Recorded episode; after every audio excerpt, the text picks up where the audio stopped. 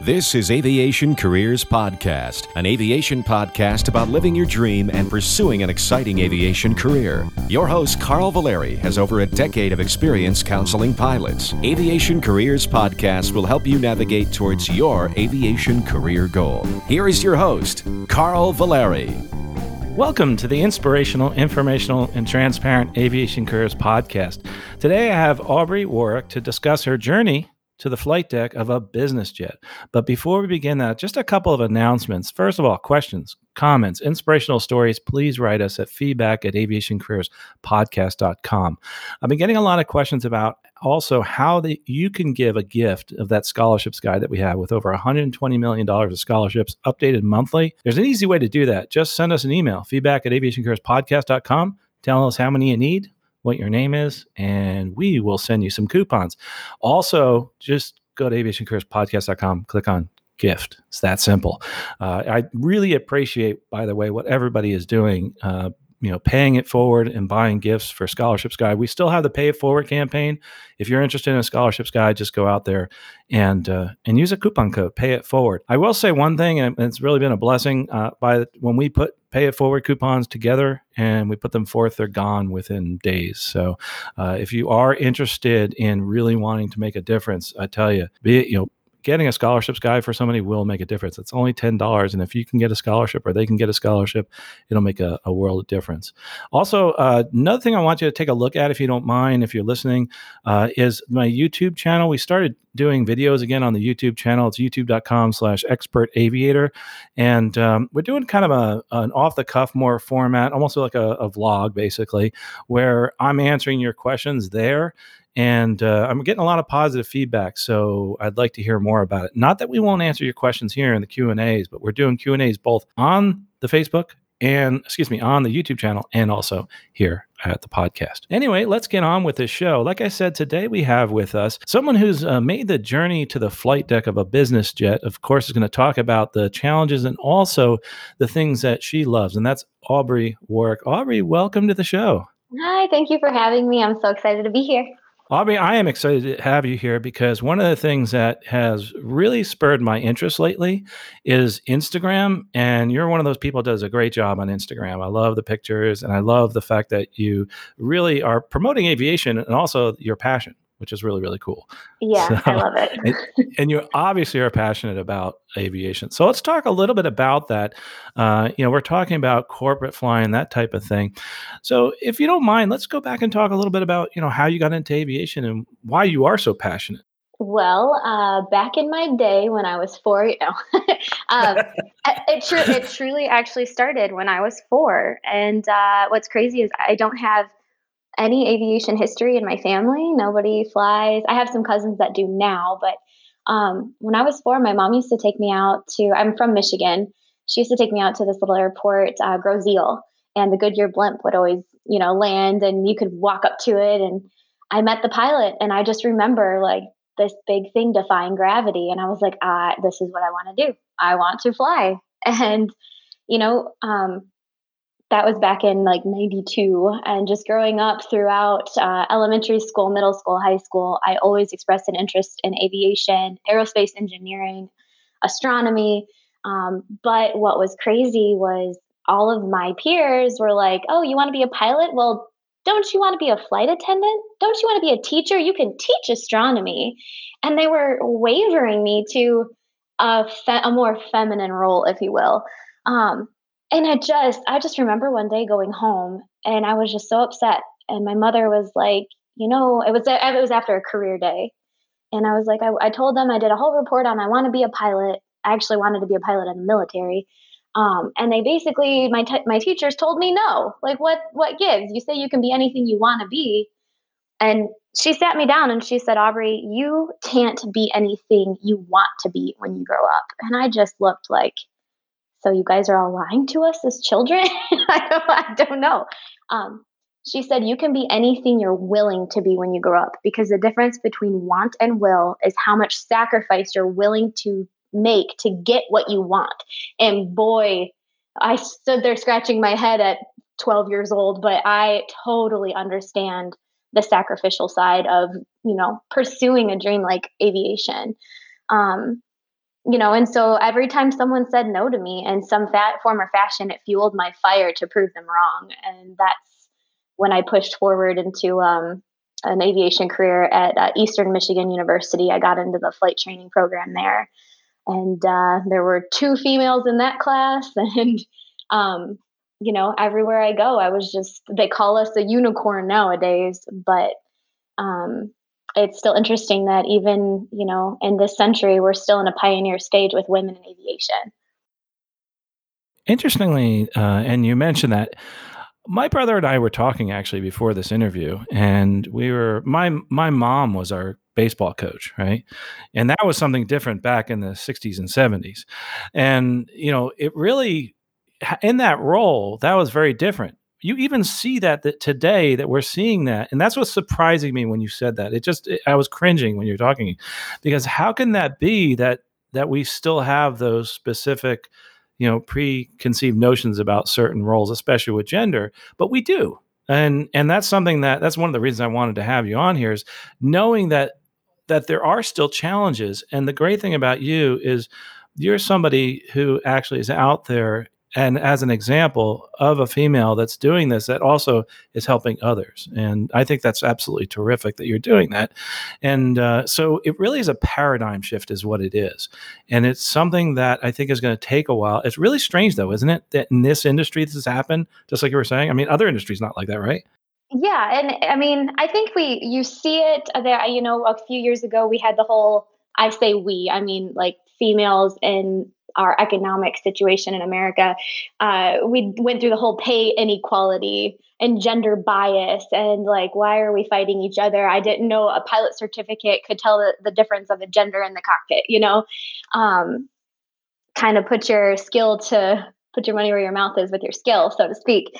Um, but it, it does rear its head in in most places of business if it's not um, of a feminine role. I say that loosely, like, you know, nursing, teaching, more, well, there are more women than men, actually.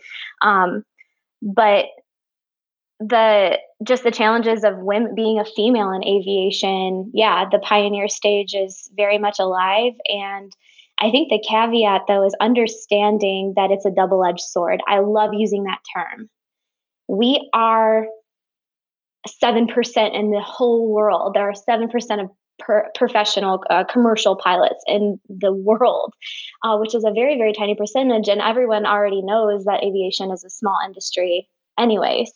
Um, but that double edged sword is women do get noticed first. So let's use that to our advantage. However, the other side of that sword is we may get noticed first, but you have, as a female, you have to fly harder, faster, sharper and really mind your P's and Q's than the man next to you. So, you know, and the the biggest thing is I, I cannot stand and I try to really promote this in a very a very positive light on my social media and on my um, website um, that there's a difference with the whole feminist factor. I I do not want to dog or or you know I'm not going to play down to the quote men's level of you know another empty kitchen and all of those funny silly stereotypes that we still so much ha ha laugh and brush off. Um, but I'm going to make those men play up to my level and say, hey, I'm going to do it better than you. Why don't I challenge you and you try to be better than me? And whatever that means, professionally, flight skill wise, personally, personality, whatever. You know, one of the things that's interesting uh, when you were saying that, I was saying to myself, it's kind of it's strange that we have these conversations right now, um, and uh, maybe because I come from a different background, but you know, why why are we having this having that conversation about females and men are you know? Even you know when i'm alone amongst men i'll listen to people and say how did you know how can you be so ignorant to say these things? Um, and i think again to answer the question that I'm posing is that we just haven't changed our attitudes and our and our paradigms. Yeah, and it comes down to really. Um, I, I compare. Oh gosh, I compare everything to aviation. So it comes down to. So personally, for men, I think it comes down to the primacy of learning and a negative transfer of habit. We've heard those words before if you're a CFI and in your own training. But primacy of learning, you guys. Um, I was taught by. I was raised in aviation by all men And so I know the jokes and I kind of pick on myself at points to fit in and be one of the guys. And I realized later on in life that that's not how I wanted to carry myself. But, um, you know, it's just something that was bred into your training on the uh, social level of flying. Um, and so, really, I used to tell the girls, like, if you can't roll with the big dogs, stay on the porch. If you can't roll with the punches, then you don't need to be in aviation. You have to have a backbone and you have to understand, and this is a big thing other people's opinions of you are none of your business. And as long as you can adapt that in your mind and know that you are a boss at what you do, um, you have you should have nothing to worry about. Who cares what they say? Yeah, amen to that. Aubrey, you you really are a great ambassador for females, but pilots in general, and I, I think it's great that you're you're like this. And um, one thing I think that we need to do more of is be positive too and tell people, hey, listen, things are changing. Uh, you know, I here's an interesting one. I'm going to get a lot of blowback for this one. You know, a lot of people in the media have been saying how this is going to hurt females more than anybody else right now. This downturn in the industry, and because of the fact that there's furloughs go by reverse seniority order. In other words, if you're one of the new pilots, you're going to get furloughed first in the airlines. That is and they say it's going to inordinately affect the females. And I say to them, I said, ah, but that's a good thing. And they're like, look at me like I'm crazy. I said, you know why? Because they're hiring more females. And that's why that's happening. For that industry, because there's there's this momentum for that industry to change because of the seniority basis of an airline, it's going to take many, many years till we have an overabundance of females in the industry. And so that's why you're seeing females being affected. But if you look at it from my perspective, that means we've been hiring more and more people are getting involved which is a good thing. The downside, obviously, at this point is the more get furloughed, the more you hire. So there's two ways to looking at that, you know, and I like to look at the positive side of it. yeah, and and you know, adding on to your point there, I I th- I look at what you just said in a female and, and a girl's head, and I'm like, oh well, also women are really creative and resilient. So you know, we might they might be being furloughed from the airlines, but I've had a lot of women reach out to me throughout the summer who have been furloughed and they're like i'm just i'm really down. This is affecting you know everything. And i don't know what to do and i'm like well get creative. You don't have there's not just airlines. There's there's not. And that's why you know rolling into discussion of corporate aviation business aviation that's why i'm doing what i'm doing. And you have to get creative with it. And i just i love it to see these women creating these businesses. You know, I promoted Girls in Aviation Day all last week, and uh, there's a bunch of aviation um, apparel stores and coffee, and um, they're they're doing uh, creating scholarships and female aviator podcasts, and they're just like aviation's in our blood. And it doesn't mean just because you might not be in the air, that doesn't mean you're not a pilot. A certificate never expires. Remember, you are always a pilot. You just might not be a current pilot, and that is okay. Change is necessary to grow. And I, I well put. Change is necessary to grow, and change within ourselves primarily. That's really, really important. And also, I think making a good example of whoever we're trying to represent is smart. And I think that you do that. Uh, especially with women and, and, with females. And that's one of the reasons we really wanted to have you on here. Uh, one of the reasons, actually. The other reason is that you just talked about corporate flying that's boy, it's getting a lot of notice lately because you know the airlines are furloughing and and corporate aviation, where a lot of people did want to go. Eh, they're thinking twice. So so why why did you choose corporate aviation and and why do you like it? Well, it kind of chose me. um, so kind of backing up being in college and aviation, I never wanted to be in the airlines. Um, I never wanted more power to those pilots. They are brilliant and great and needed and uh, just they fly huge machines of the size and grandeur I probably will never fly in my career. However, um, I didn't want to be a number. I didn't want to play the game. I didn't want to, you know, have to pay my pay those kinds of dues um, and having to work every holiday and all of that. So uh, I wanted to do military. That didn't happen either. That's a whole other story. Uh, so I stayed civilian and I ended up actually getting hired out to do aerial survey. So I took a very unique path on time building. I never finished my CFI. I did aerial survey for the government. Um, and every two weeks, I lived out of a 172 for nine months. Every two weeks, they relocated us across the US. And in 2011, this little Detroit gal growing up on the lakes uh, broke down in Longview, Texas. And I was like, where am I? and Longview, uh, for those of you that don't know in East Texas, it's still kind of an old town mentality. It's oil money, Bible Belt. Um, very young families, young wives, young mothers. You're born and raised to, you know, I, I, forgive me for stereotyping a little bit here, but like you're born and raised to find a husband, get married, have babies. So I, to this day, am still the only female at this airport that I broke down at. But these pilots, they were like, "Who are you? You look like you're 12 years old. You don't fly. Where's your dad?" you know. um, long of the short of it is, uh, they took me flying. They saw that I could do it.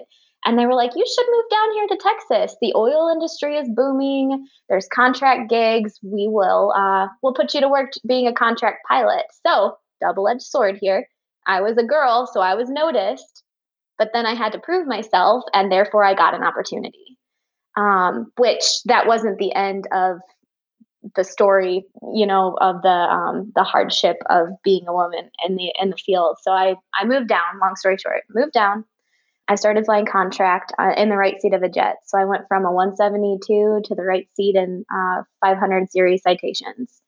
Uh, I did, you know, I did the ground school. I got current. I did all the in-house training, um, the flights, everything, and uh, I quickly realized within three months that I was being financially taken advantage of. I was getting paid a third of what other pilots in the area were were being paid. Um, I was getting put with captains who weren't the best uh, in the industry in this area, um, safety wise. And I was kind of a bit of a laughing stock. Like I was just needed because they were shorthanded. So they gave me the opportunity. But I realized that there was a lot of demand in the business aviation field, and these clients weren't being very well taken care of. So I uh, decided that I could do it better and I started my own company and I decided to become their competitor. So um, Aubrey Air was born and I, you know, I did it all professionally. I did not poach or steal or do anything. I just, every client I've ever gotten was recommendation, word of mouth. Um, and I jumped around a lot. I went from 172s to the citation, right seat in the citation. Then I fell back down to Barons and Airs, and then I dropped farther down to a Cirrus. Nothing is too big or too small for me to fly. If there's a if there's a demand, I will fly it. And that kind of rolled into my first type rating when I when I landed one kind of full time client, aircraft management. Uh, I provide my slogan for Aubrey Air. I provide professional pilot services and aircraft management, Part ninety one. And so I gathered a couple long term clients that turned into the, my first type rating in the Falcon 10. And that rolled into me sending myself to school on the Citation 500 series single pilot, which was massively frowned upon in the area. Most pilots, I'm assuming in your generation, they would always tell you never pay for a type rating. Your company should pay for your training, right? Right, right. Okay. okay. Yeah. And, and you have a training contract, but yeah, you you never pay for yourself. Yeah, but if you know how to manage your time and your money and you pay for your own t- training, you own your schedule. And that's, I figured out, I cracked the code. I figured out how to do it, at least for me. So I organized this business on the, predicated on the fact that um, I ran myself.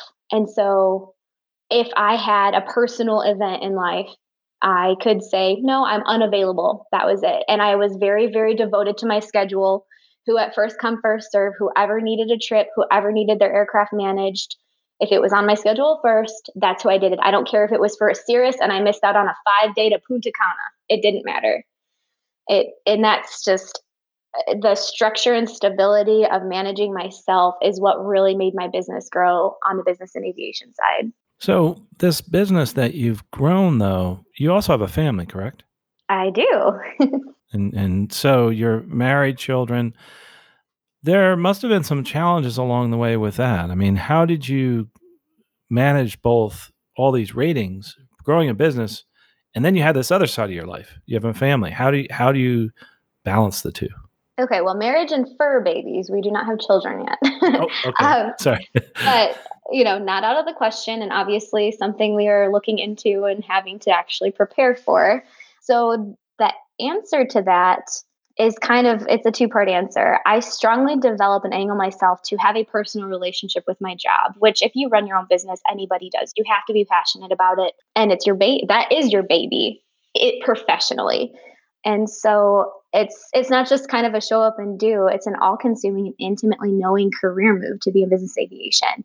And with that, you have to professionally establish boundaries, transparency, and conversation. And so to tie in my husband with that, which I cannot believe I actually did get married. I grew up saying I'll never get married. I'm going to travel and have my one dog. Well, I married a Texan and he is like the 9 to 5 very polar opposite of me and it works so well. And here's why. What are the three things that you do in aviation when you are you know every day if you if you see an if an incident happens or you have something happen in the cockpit and you just or you get lost when you're, you're like basic skills of flying what are the three things? Aviate navigate communicate. Perfect.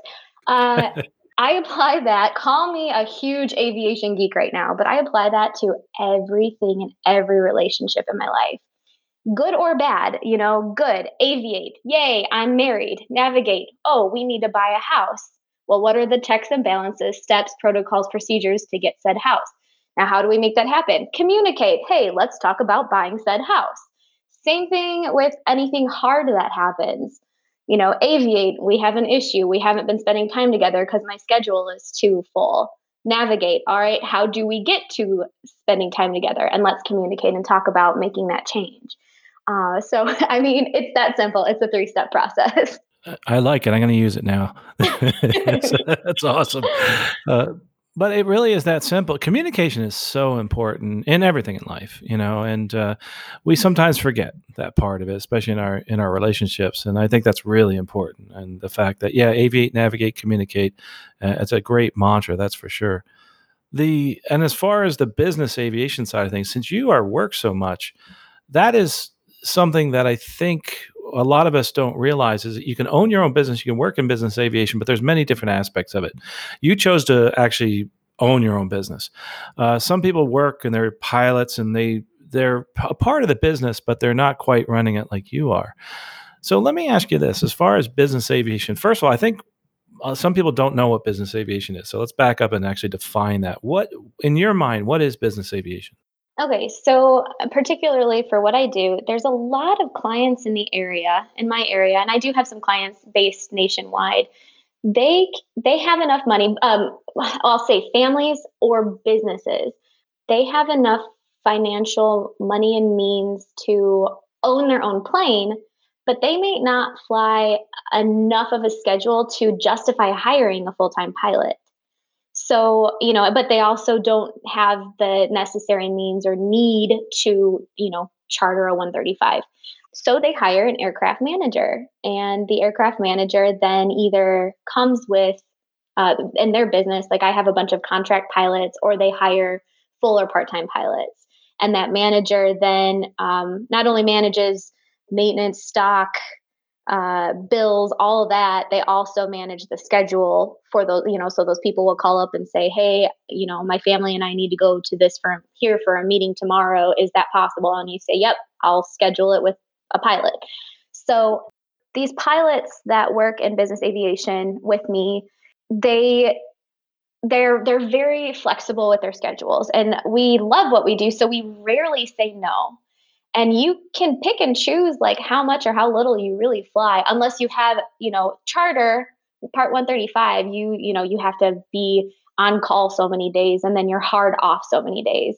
Well we in business aviation part 91 flying we have to be fluid with our scheduling and again those boundaries are really important to say no you know what? I i need rest. I can't accept this trip tomorrow but i can do the one the day after that um, and so a lot of pros flying business aviation come along with having a flexible schedule and being willing to work holidays, weekends, and all of that because we, we do get to go to and experience a lot of amazing places and some really unique and wonderful clients.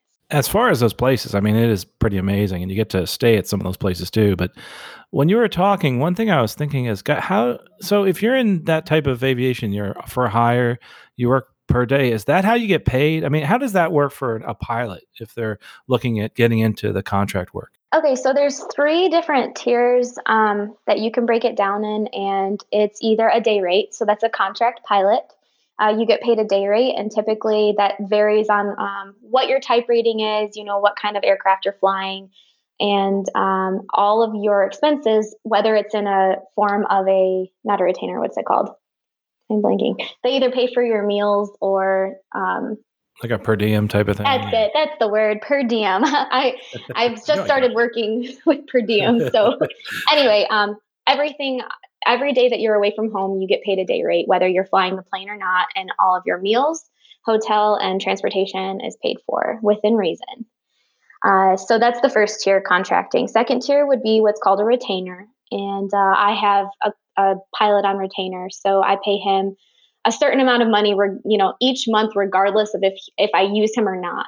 But it's you know, I can call him. It's basically you get first rights of refusal. So I can call him, and he he needs to give me five days of flying a month.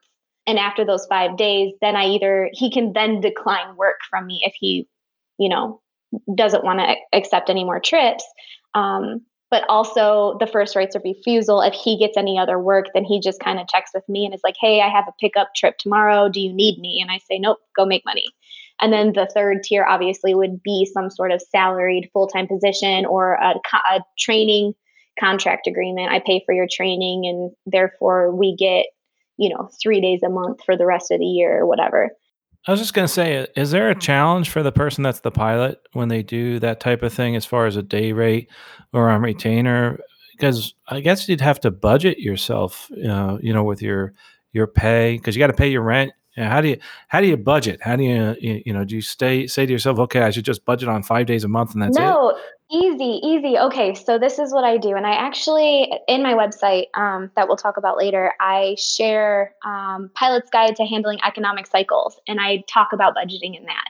So what I do is we'll we'll make the numbers we'll round the numbers easy. So my recurrent training every year is $10000 and i make $1000 a day which is I don't really but i'm using these numbers to make it easy.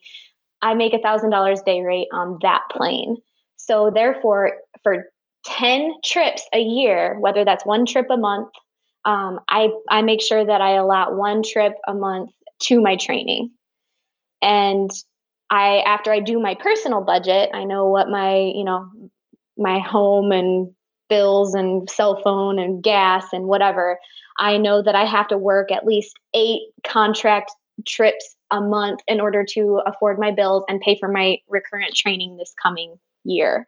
And so it becomes you'd be surprised how many people could actually do this if they just knew the answers to their own situation, if they actually sat down and truly budgeted, they'd be like, wow, I really only have to work those. And then if you work more days, you're, you know, now the joke is, hey, my husband's name is Blaine. I'm like, hey, Blaine, you got, you want to go on vacation next year? I'm going to pick up two contract days and then that'll pay for our vacation. So now I have goals to work extra and it just becomes a game. It's actually a lot easier than you would think to budget and become a contract pilot kind of similar with the the airline flying that I do is that we uh, you know you have a minimum amount of pay and if you want to pick up extra you need to repair the car you you know you work an extra day that type of thing. You could do that as a contract pilot which by the way I have a lot of friends that are contract pilots and they love it. Uh, I actually live near a few of them and they they like the freedom uh, that's I hear that a lot too by the way. They like the freedom of being a contract pilot. So maybe you could speak towards that. Why why are they saying that to me Okay, so that in and of itself is, I'll use the term again, double edged sword.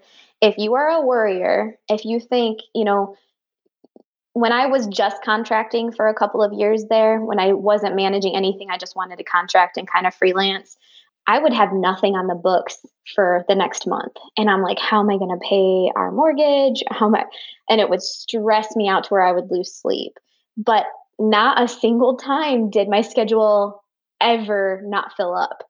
Um, the freedom of contracting is you get to use a beautiful two letter word, NO.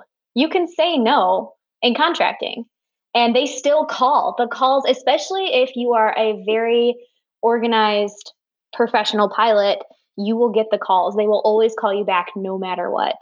And uh, so, I mean, there was a lot of times. 2018, I remember that was one of the years that I did just contracting, and I was flying. I think I flew almost 600 hours that year, just contracting alone, and I was exhausted. But it put us to a position to be able to buy a home, and you know, I I sucked it up and I did it. But then the next year, I was like, okay, I'm not happy. I have an imbalance here with too much work. So I was like, oh, yeah, the word no. I can say no because I have a wedding to go to. I can say no because I need to spend a day with my husband. It's just, it's as simple as they love the flexibility because they can say no. And the other part of it, we're pilots and we love what we do. So we really hardly ever do say no. we want to go fly. That's for sure. Now, so that people understand, that's contract flying. Now, if you're working for a corporation, uh, you're basically, uh, and that's the other part that people talk about. You're basically on call, quote unquote, twenty four seven. Even though most people have a schedule, it, it's a little bit different. And I'm sure you know a lot of people have done that. Yeah. Oh, yes. Um. So the best setup is if you wanted to work, say, say you applied to work directly for one company that has one or two planes the best setup is if they have three pilots in rotation and they they pay for your training um, you get paid a salary you get paid whether you fly or not and as long as you have a really good cohesive professional relationship with your chief pilot and the other line pilot you guys can rotate your schedule. And that way hey my daughter has a birthday on thursday. Can you take a trip if it, there's a pop-up? Or hey i'm in school so you two have to like you two have a hard week on because i have to go to recurrent training. And so they're never their planes are never down because of crewing or short staff because of crewing and then to go a step further if they have more than two planes then they also have a contractors list so i am one of those that are it's on a contractors list for a couple uh, falcon 50s in dallas and uh, it's with an old pilot i used to fly with um, or an old colleague but he works now in a rotation with a Gulfstream and a Falcon. And uh, I'm like, oh man, if I lived in Dallas, I would totally get in on that and do business aviation full time. One of the cool things, though, about the contract flying, sounds like you get to fly a lot of cool stuff, like different stuff. Yes, and you know the way. Not, I think I don't know if this is. I actually haven't talked to a flight instructor about this, but um, I think one of the benefits of not being a CFI and going out and doing sur- aerial survey and really putting myself out there, I'm not afraid to jump onto different equipment.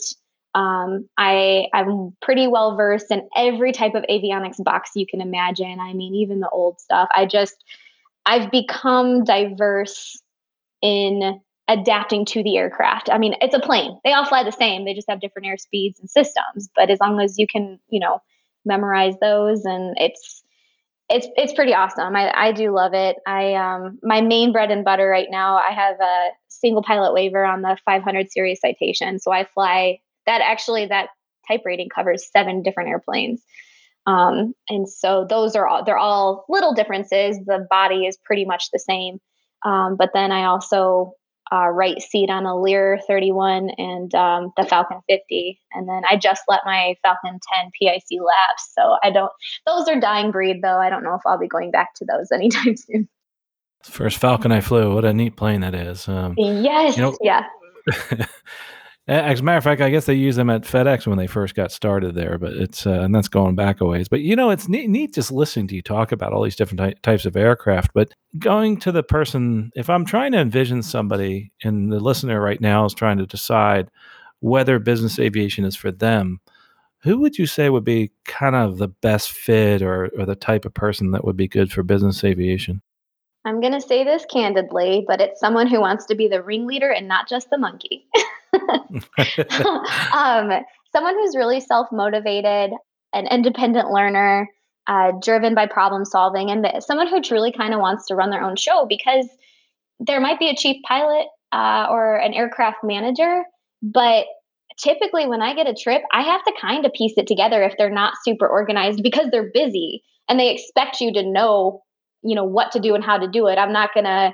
I have to figure out, you know, the weight and get go to the airplane and get all the weight and balance stuff. They don't just hand me like here's a packet and this is your trip. I mean, I do as an aircraft manager because I know it's a pain in the butt to go find all this stuff. But I have to contact the client. I have to make sure and double check the airport they're going to because I was definitely dispatched to the wrong airport once and I could have died. I was so upset.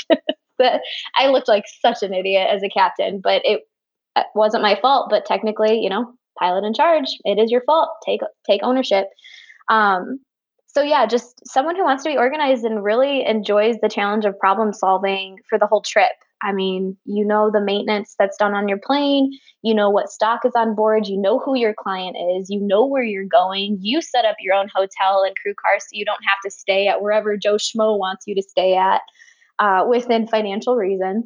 Um, but it's really just the flexibility. It all goes back to flexibility. I I don't mind. My husband and I have a, a good enough relationship.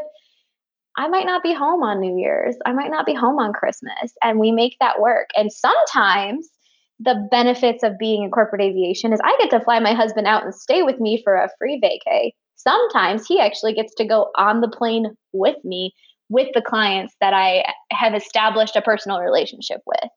So there's a very unique situation when you start in the aircraft management realm or you fly full time for a company that just loves you, they will say, Hey, why don't you bring your spouses? You know, when we go down for Christmas, we don't want you to be away with without your spouses. And they just, who gets to truly say that? You know, it's it's amazing. Yeah, that is cool. How about if you were looking at somebody and you say to them, you know, or if I asked you, you know, if there's something that if you said, hey, if you can't do whatever blank, don't become a corporate pilot, what would you fill in that blank with? If you can't be three steps ahead in everything you do, do not become a corporate pilot. We typically, as pilots, you know, we're we're bred uh, in our training to be three steps ahead, knowing your weather, knowing where you're going, knowing what taxiway you're going to turn off when you land. But it, I'm talking from the moment you get up, you need to be three steps ahead of the game at all times, and that in turn makes you seamless. I love to make everything look seamless. Crap could hit the fan, weather could be rolling in the plane could I could show up and the plane's tires are extremely low and I'm just like, hey, you know what? I'm in charge and at the end of the day, I like you, but I like me more, so if I'm going to get there, we'll be okay, you know? And so just not if if you flail and fluster and get stressed out if something goes wrong and you have to be the one that immediately calls a mechanic instead of trying to just kind of is this something that I can fix right here and now or you know, or is it a bigger issue or a safety issue that I need to get others involved? Um, sometimes ignorance is bliss when it comes to the client sitting in the FBO. They they don't know that the tires are low. If they end up finding that out, you know, they're gonna freak out and be nervous instead of saying, "Hey, we're gonna have a little bit of a weather delay. Just you know, hold on 20 minutes. Let me go assess the situation and see if I need a bigger delay." Being strategic is very important in in business flying when you were talking a bit about business flying there and being three steps ahead, uh, the the opposite of that is being like an airline pilot, where you kind of show up and everything everybody does everything for you, you know, and, and so that there there's two separate and and I don't want to offend anybody, but you know we have a lot done for us. Uh, catering's put on board. If there's a tire that's low that should have already been filled up by the time I got to the airplane, right? Uh, we we we can. I tend to be prima donnas, you know, by walking up in the plane saying, "Hey, why isn't my plane ready? My coffee warm, and the plane yeah. warm for me?" Uh, where you're the person that does that. And that and that comes down to just like you know aviation we joke and say aviation is in our blood and that's exactly where it's in our blood.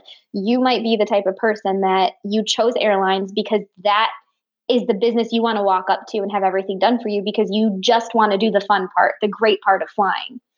And I am, my personality is I want to know every nook and cranny so that I know and control at the end of the day, it's going to be if you want it done right, it's it's I, I got to do it myself.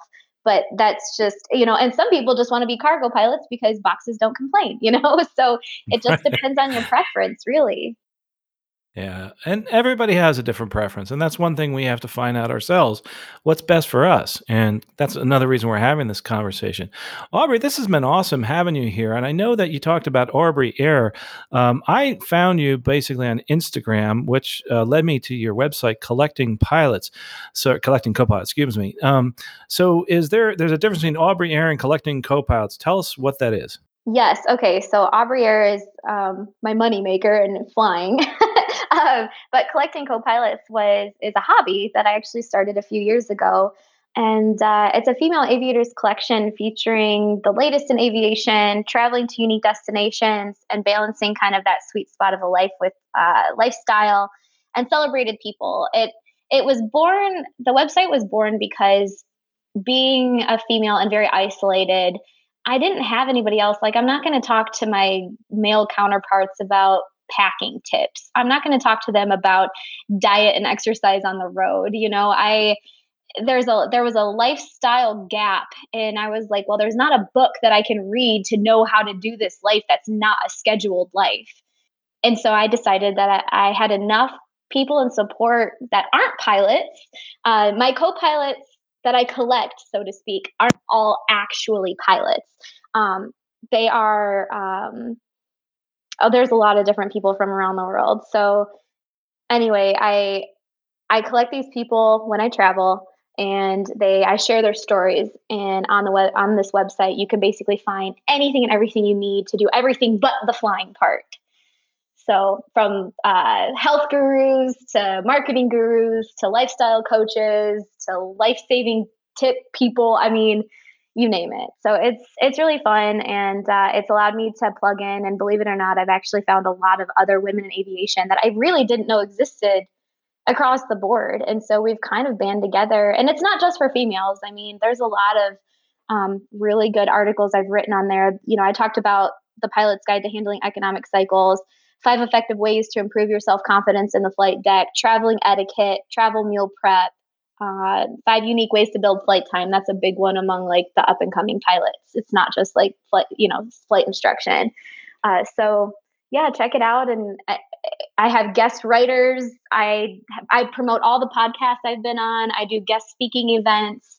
Whatever I can do to pay it forward. Only because, and I'll leave you with this. Um, not a single one of us in aviation has gotten to where we are at without the help of another person flying. So true. We all have to uh, lean on others and we stand on the other's shoulders. That's for sure going forward. Aubrey, this has been absolutely awesome having you on. I really appreciate you coming here. Uh, if people have questions, feedback at aviationcareerspodcast.com. But more importantly, go check out her website. Uh, sign up like I did for the newsletter, and that's over at collectingcopilots.com. Uh, really, actually, it's very well done, by the way. It's aesthetically pleasing, uh, some really good articles. You'll learn something, great photographer, and uh, some wonderful, uh, wonderful articles. Really, something you're going to learn something if you go there. You're going to learn something about the career. And I know that you're so open to people uh, actually coming by and saying hi, which I think is really cool. Yeah, absolutely. It's it's my pleasure, and um, anything I can do. If uh, I don't know the answer, I will try to find it out for you. cool, awesome. Hey, what's next for Aubrey? By the way, we never asked you that question. What are you, what are you going to do next? I mean, after all this, man. well, uh, man plans and God laughs. I and I and I live by that because I've tried to set up a five year plan and I've had all these dreams and aspirations, and then it doesn't work out in my favor, as you've probably learned through the podcast we just talked about. I have a controlling nature, um, but it always ends out ends up so much better. I never dreamed that I would be truly. I never dreamed I'd be married, living in this beautiful home in East Texas, running my own business, running a website. Um, so really, I'm focusing on um, learning what I can to write a lifestyle book for aviation um, and just kind of helping others and wherever my career goes. I mean, and just like everyone else being in the, you know, we might be in the same plane, but we're all weathering a different storm. This whole COVID bit, I have no idea. I'm just very blessed to still have a job and to be helping others kind of get creative and um, keeping their head afloat until, you know, aviation's going to come back. And I really honestly can't tell you in terms of my flying career what's going to be next it's, uh, it's I think it's a kind of a crapshoot for all of us, isn't it? It, it, sure is, and a lot of times we realize it's it's not in our control as much as we we plan, but uh, but we can control certain things. We can control, uh, you know, the way we look at life, and that's what you need to do during this period, and to have that positive outlook, just like you do. Again, uh, Aubrey, this has been awesome. Collectingcopilots.com. Highly recommend you going out there, checking out her website. It's uh, something that'll inspire and uh, it'll entertain. It's also going to educate you as far as aviation. Uh, if you're interested in the, the world of corporate aviation or just flying in general, uh, if you're somebody who is really looking for something to read, that's the place to go. You know, one thing I think is really important though is no matter what in life, is not to stop here. I know this COVID thing we talked about, it's really challenging. Um, but we truly will make it through this. And the way we do that is by not feeling overwhelmed, knowing that we can get to the other end of the parking lot or the other end of the state by just taking one step every day to move towards our career goal and our life goals. Well, folks, I really appreciate listening. Check out collectingcopilots.com. We'll talk to you next episode.